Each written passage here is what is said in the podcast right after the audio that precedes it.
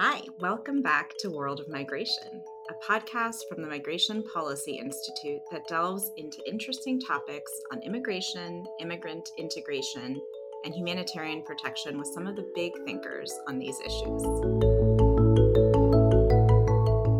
My name is Natalia Banulescu Bogdan. I'm your host today, and I'm Associate Director of MPI's International Program. I spend a lot of my time researching what drives anxiety around migration. And today I am delighted to be joined by Justin Gest, who is an associate professor of policy and government at George Mason University's Schar School of Policy and Government. He studies immigration and the politics of demographic change and is the author of six books, including his latest volume, Majority Minority and this latest book strikes at the heart of some of the things we want to talk about today. What is it about large scale demographic change that drives anxiety, fear, resentment, and in its extreme, outright anti immigration sentiment or xenophobia? And what can we do about it? So, just to set the stage a bit, we are in a moment now where societies seem more sharply divided than ever and immigration, while not the cause of this polarization, in some ways has become the face of many people's fears. It's sort of a handy scapegoat onto which people can project their anxieties about large scale change writ large. And I think there was a moment of optimism, perhaps, as the COVID 19 pandemic hit in early 2020 when many public opinion polls picked up on a sentiment of solidarity with immigrants, a feeling that we are all in this together seemed to temporarily bridge divides. But I think it's fair to say that this did not last. As borders reopened and we've hurtled toward an acute cost of living and inflation crisis, the desire to restrict migration has crept up again, and with it, politicians campaigning on these restrictions and there are some signs that this has yielded dividends. In nearly every European country that held parliamentary elections in 2022, including France, Italy, Sweden, radical right parties seeking to curtail immigration won their highest ever share of the vote. But at the same time, anxiety about immigration is not new, and neither are political attempts to exploit this anxiety which has been a major tool of radical right and far right parties since the 1980s. So, politicians mobilizing fears around immigration is an old and familiar story, whether framed around jobs and wealth, whether framed around security concerns and crime, whether rooted in a fear of cultural erosion.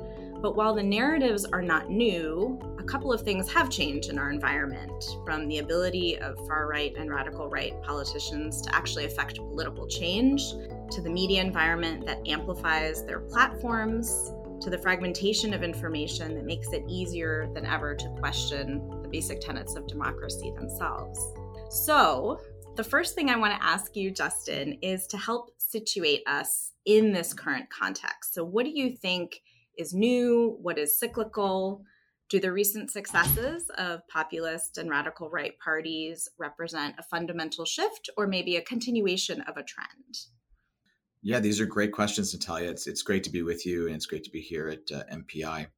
In many ways, I think we're in the, the best of times and the worst of times. And that's a reflection of the way that immigration has been swept into the vortex of political polarization uh, around the world. And in many ways, actually, I would say that immigration as a policy area is the, the quintessential polarized issue. There are people who feel quite fervently that the future is seeded by the arrival and integration and the facilitation of, of, of human capital in the form of immigrants, uh, that there's a humanitarian need to do so as well.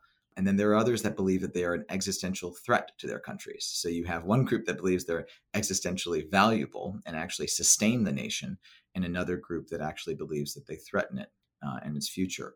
And on the bright side of this, those who actually are pro immigration and, and have this more global or at least national interest uh, perspective in the way I just described are more numerous than what we've seen previously in a number of countries. Uh, support for increasing immigration or maintaining certain levels recently peaked in the United States underneath the Trump administration, actually.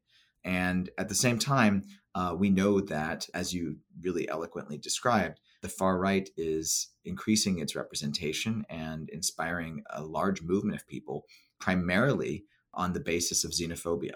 And so these countervailing trends is really what characterizes our present. And there's no clear suggestion from any of the, the evidence that we're gathering that it's going to go away anytime soon. You mentioned immigration and concerns about the future.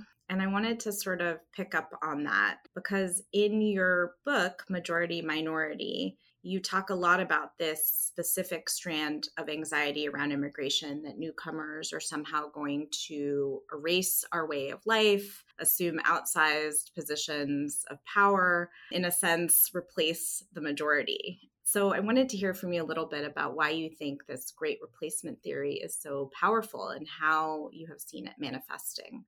Well, any conspiracy theory that helps explain the unexplainable or that helps explain something that is far more complicated for people looking for an understanding of what causes their woes, what drives undesirable trends, what's challenging their lives, that's going to be popular. It's the basis of, of anti Semitism over the years in the same way. You know, people have sought scapegoats for the challenges of their times. And of course, immigration is, is no different. But the idea that elites, a cabal of elites, is sort of plotting the destruction of society is not only you know preposterous uh, in the sense that anyone would want to destroy society, but it's also unfounded. The irony of all this, however, is that elites are very concerned with replacement just not in the same way. They're very concerned with replacement rates of population in terms of demographics. And right now, most advanced industrialized societies around the world are aging, and they're not actually at the replacement rate demographically or fertility. We need to be seeing couples having at least two children, 2.1 children ideally, to sustain a population.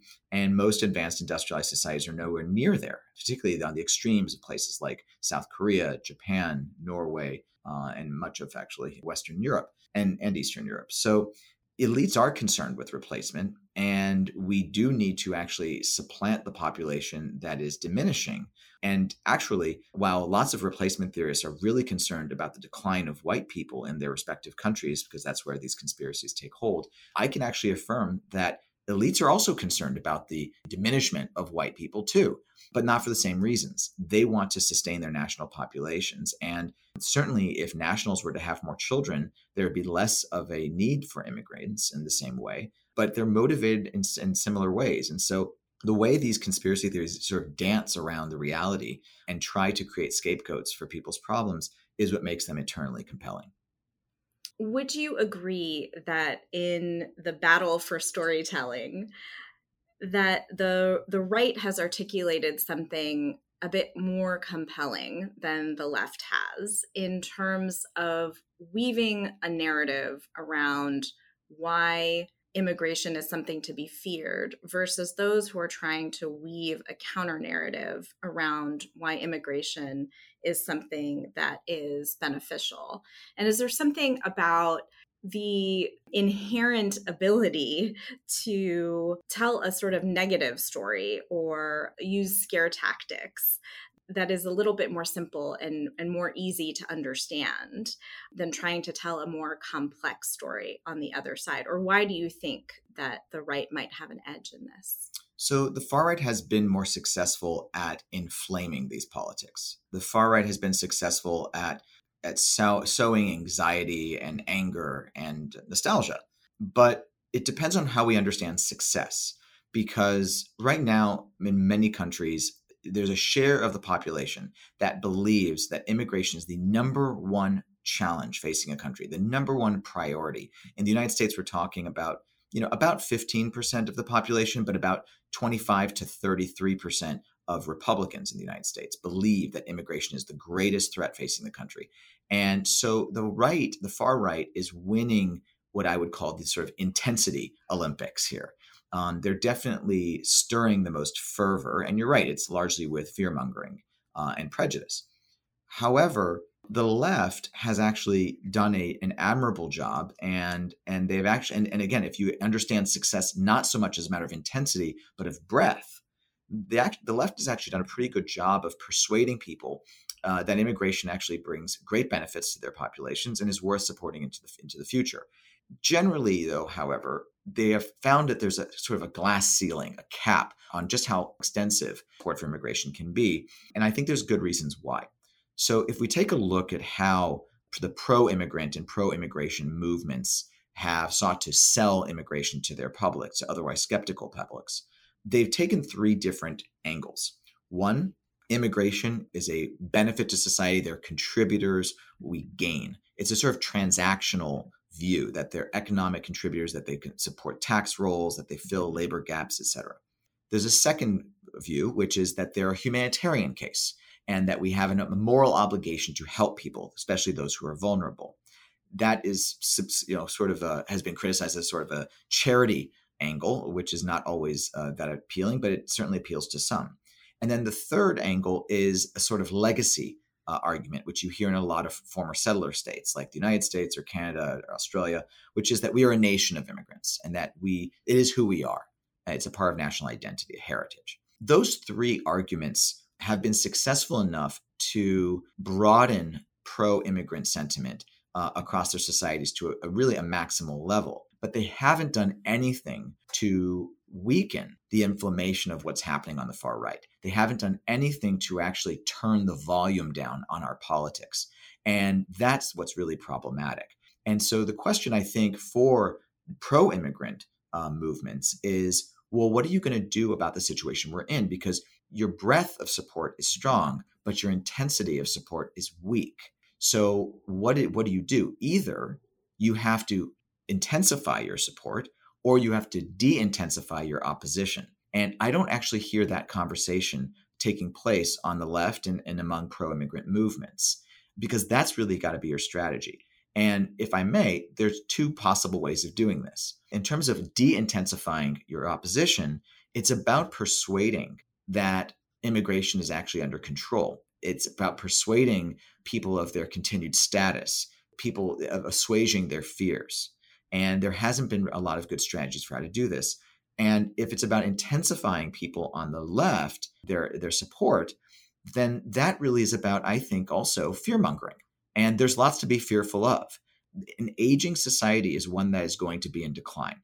And I don't think that the pro immigrant movement has done enough to actually talk about the nationalist argument for immigration. I wrote a piece about this for the Washington Post early in this year, you might remember, and it was all about how the left underutilizes, if it utilizes at all, nationalism. There's a nationalist argument for why you need immigration. You know, one can think of very few other nationalist uh, uh, causes than the sustainability of a population. The nation will diminish without it. And I don't think that that's a line of, uh, uh of, of argumentation that we hear very much.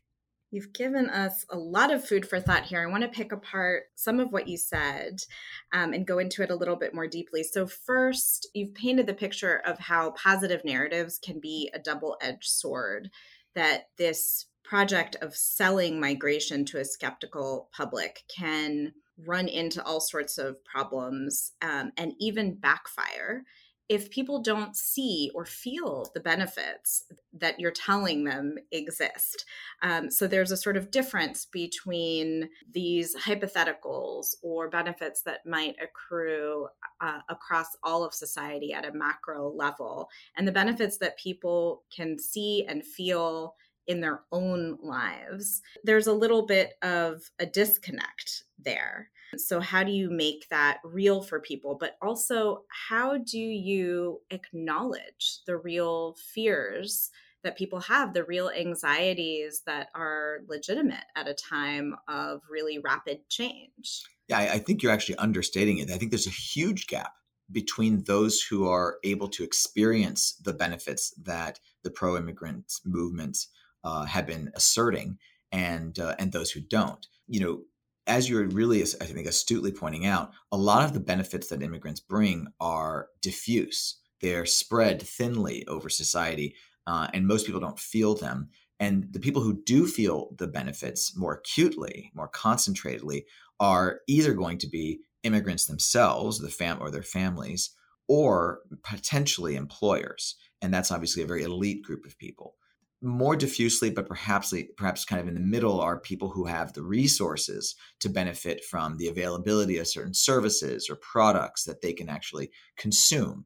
Uh, again, that's a more elite phenomenon as well, where immigration is sort of invigorating because it brings a cosmopolitan dynamic or character to your society, one which you can sort of take advantage of, but then return to the comforts of your own home for people who don't have resources to you know go to a korean spa or eat vietnamese food or you know uh, engage in the sort of consumerist uh, economy of immigration uh, or to hire you know a mexican worker these are folks that are not you know are not going to um, resonate well with these different arguments. And in any case these arguments are instrumentalist in nature as they currently are right um, it's about using immigrants as tools rather than you know seeing immigration as something that is in, of intrinsic value to a country. And that's where I think the nationalist argument comes in. For so many people on the left, in particular, nationalism is vile and it's foul and it's exclusive. And to be fair, usually its expressions are vile, foul, and exclusive. But my point is that they don't have to be that way. You can leverage people's interest in supporting and sustaining a nation to persuade them that immigrants and immigration uh, is critical to their survival as a society. And in my empirical research for this new book, Majority Minority, um, we actually test the appeal of a nationalist argument uh, across 19 different countries in Europe.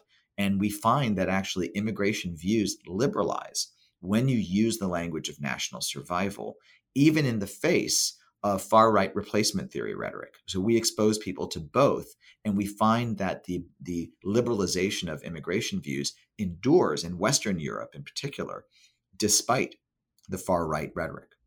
I like this idea of kind of taking back nationalism and harnessing it for the arguments on the left rather than uh, the way we normally see it, which is appealing to this very ethno-religious conception of what of what the nation is and in some ways trying to go back to this idealized version of a simplistic homogenous past that maybe maybe never existed.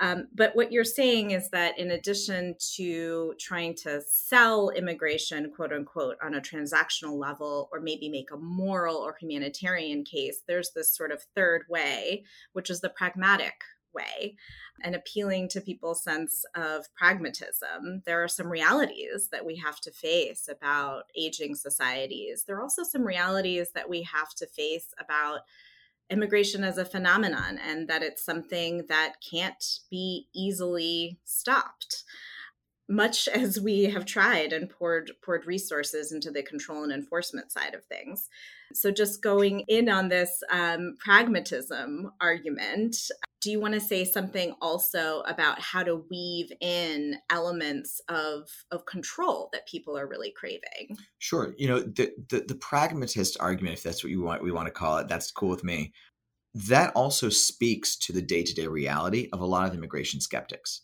because they know that their small towns their, their post-industrial spaces that their exurbs are emptying out they feel depopulation, they feel the aging, they sense that.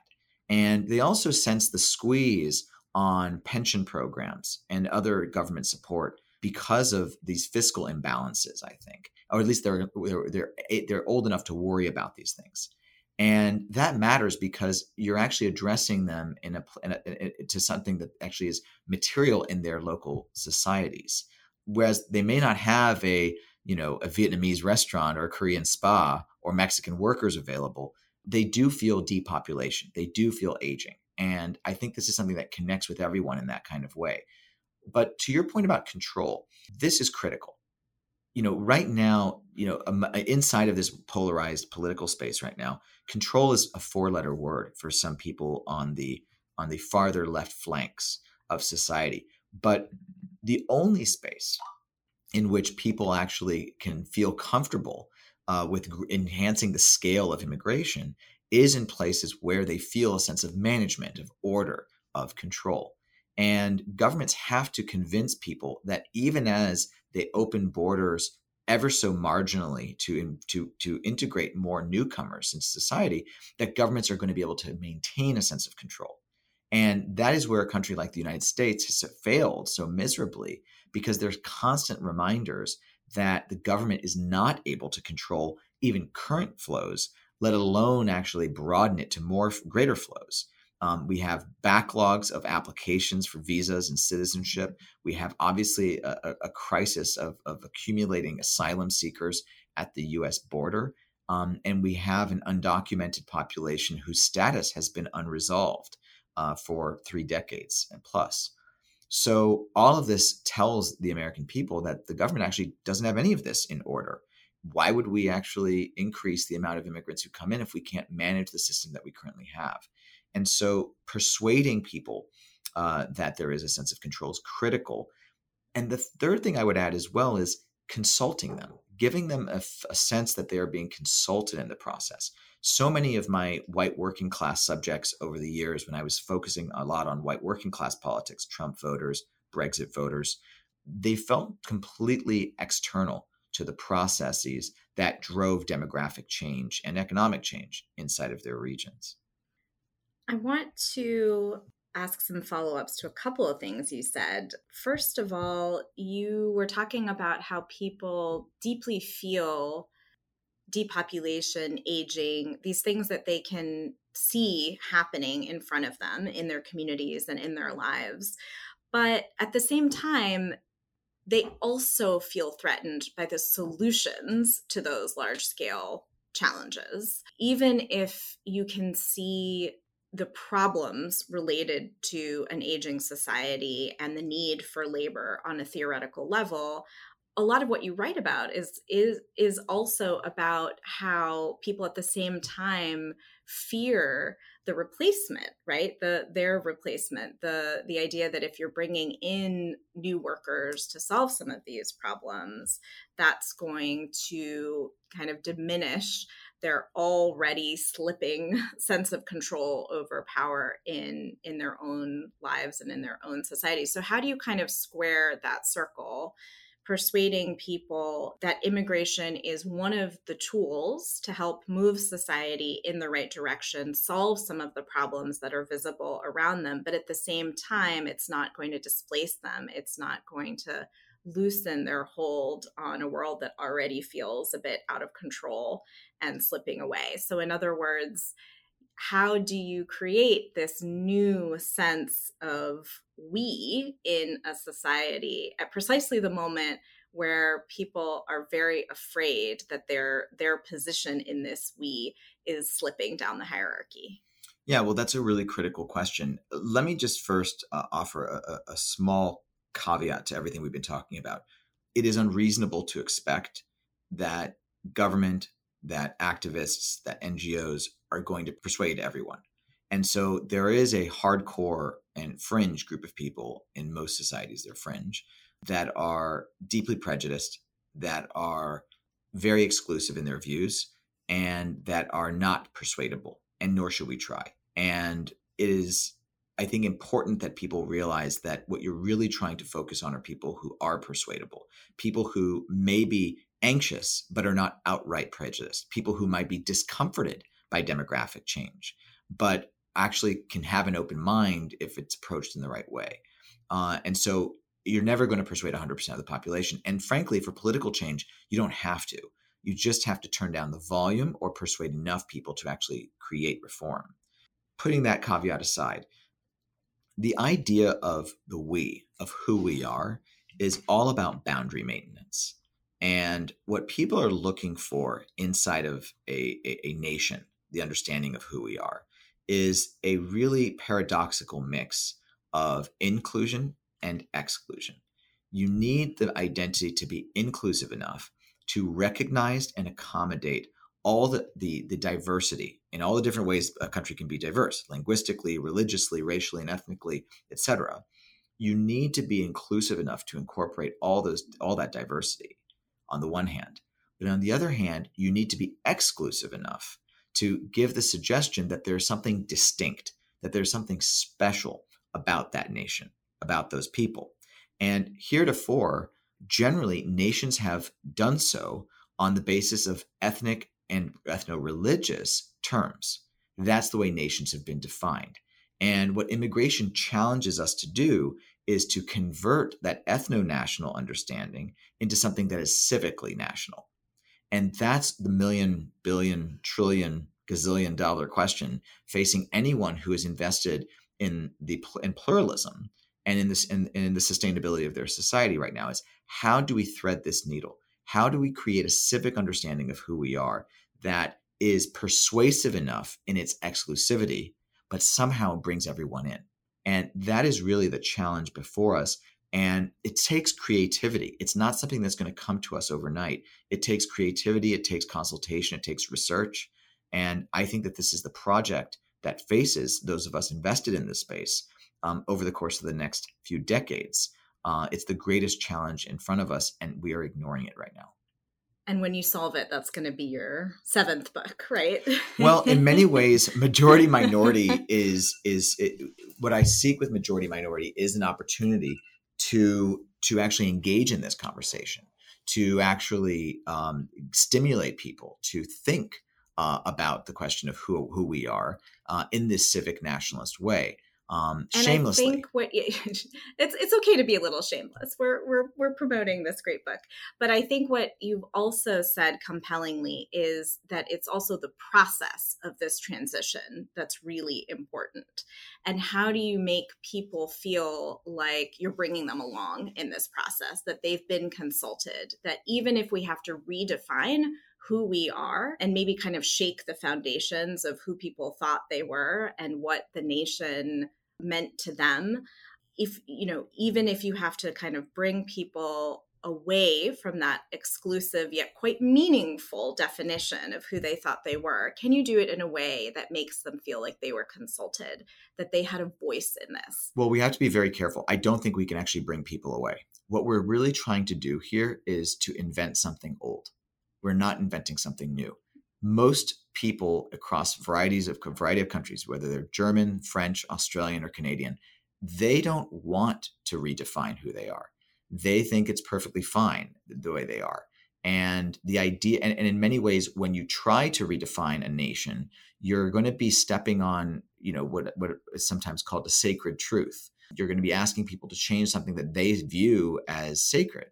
And that's a recipe for disaster and backlash. In fact, actually, it's precisely because people believe that immigrants are redefining the nation that we are experiencing this nostalgic backlash right now. And so the challenge of, of redefining a nation um, in light of its diversification, in light of demographic change, is that you have to do so with great reverence for history, great reverence for heritage. The, the quote unquote new identity must feel old. So you're really um, it, it's a, it's a deep paradox, but it's about leveraging the resources that are already present in people's countries to persuade them uh, to evolve. You're meeting people where they are.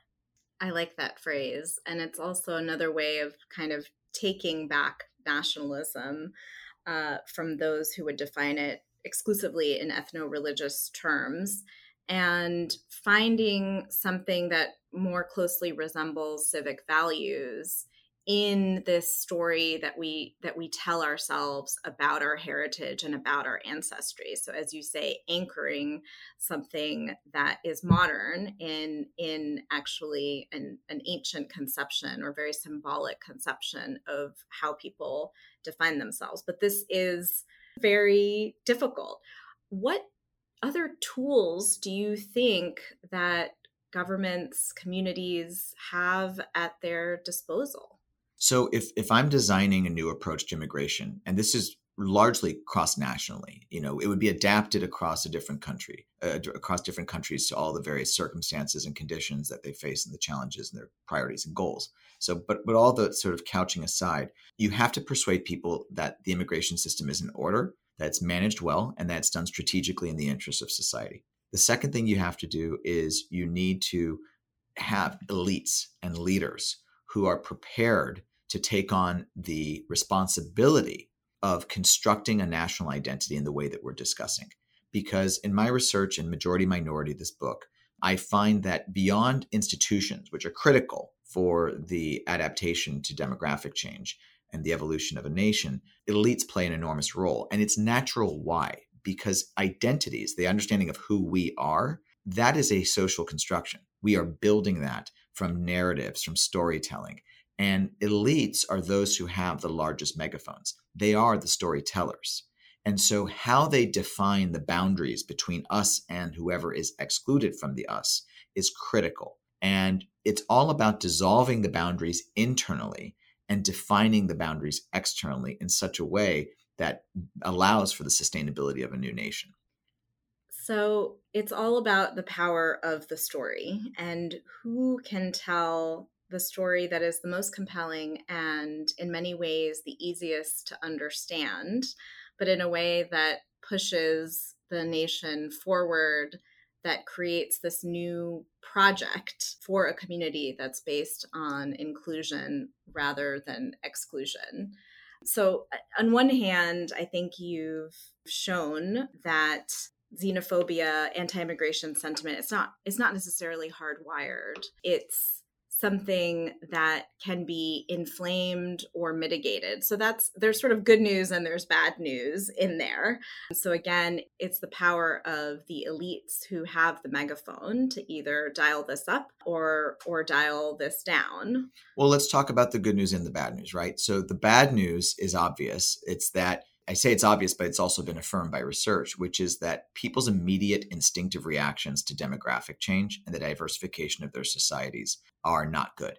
They are defensive, they're territorial, they're often selfish and exclusive, and they often try to protect in group positions. So that's why we know that humans just naturally react uh, in aggregate to demographic change. That's bad news. We also have bad news, which is that across the societies that I study that encounter and experience great demographic change, that prejudice endures. So it's not like it goes away over time, and it's not like it's something that sort of dissolves and, and sort of fades. It can endure, and it endures in some of the most successful transitions that I that I observe. However, the good news is the state has a role to play. Business leaders, civil society has a role to play. Elites have a role to play. And there is it, all of this is subject to strategy and policy. So knowing that prejudice endures, knowing that there are natural instinctive reactions against demographic change tells us that that is the turf upon which progress must be made.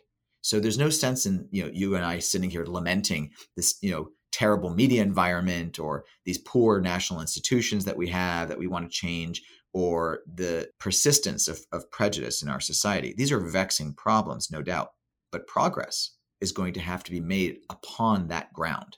It's no sense in waiting for those structural situations to change in order to start designing the strategy and the policy making and the rhetoric that actually helps us adapt to a more diverse future. Well, thank you, Justin. I think you have given us a bit of a roadmap out of this polarization that we're all experiencing. Uh, and I know we could continue this conversation for hours, uh, but it's time to bring this episode to a close. So thank you so much for joining the podcast. It's my your, pleasure. Um, and you know, it's going to take courage, right? Doing it's not an easy about. roadmap. It's not an easy roadmap. It takes courage, but it's worth it because the nation itself is at stake. Very powerful words to close on. Justin Gest is an associate professor of policy and government at George Mason University. For more of his work, check out his new book, Majority Minority, and his website, justingest.com. And if you want to dive deeper into MPI's work on this subject, check out our latest reports From Fear to Solidarity The Difficulty in Shifting Public Narratives on Refugees, and How We Talk About Migration The Link Between Migration Narratives, Policy, and Power. Thank you for tuning in to World of Migration. If you enjoyed this conversation, please check out other episodes. You can find World of Migration wherever you get your podcasts. And while you're there, please leave us a review. You can find all the episodes for this and other MPI podcasts at MPI's website, migrationpolicy.org slash podcasts. This episode was produced by Yusuf Hamid and made possible with help from Michelle Mittelstadt and Lisa Dixon. Our theme music is called Bright Idea by Geographer. I'm Natalia Banulescu Bogdan. Thank you again for listening and see you next time.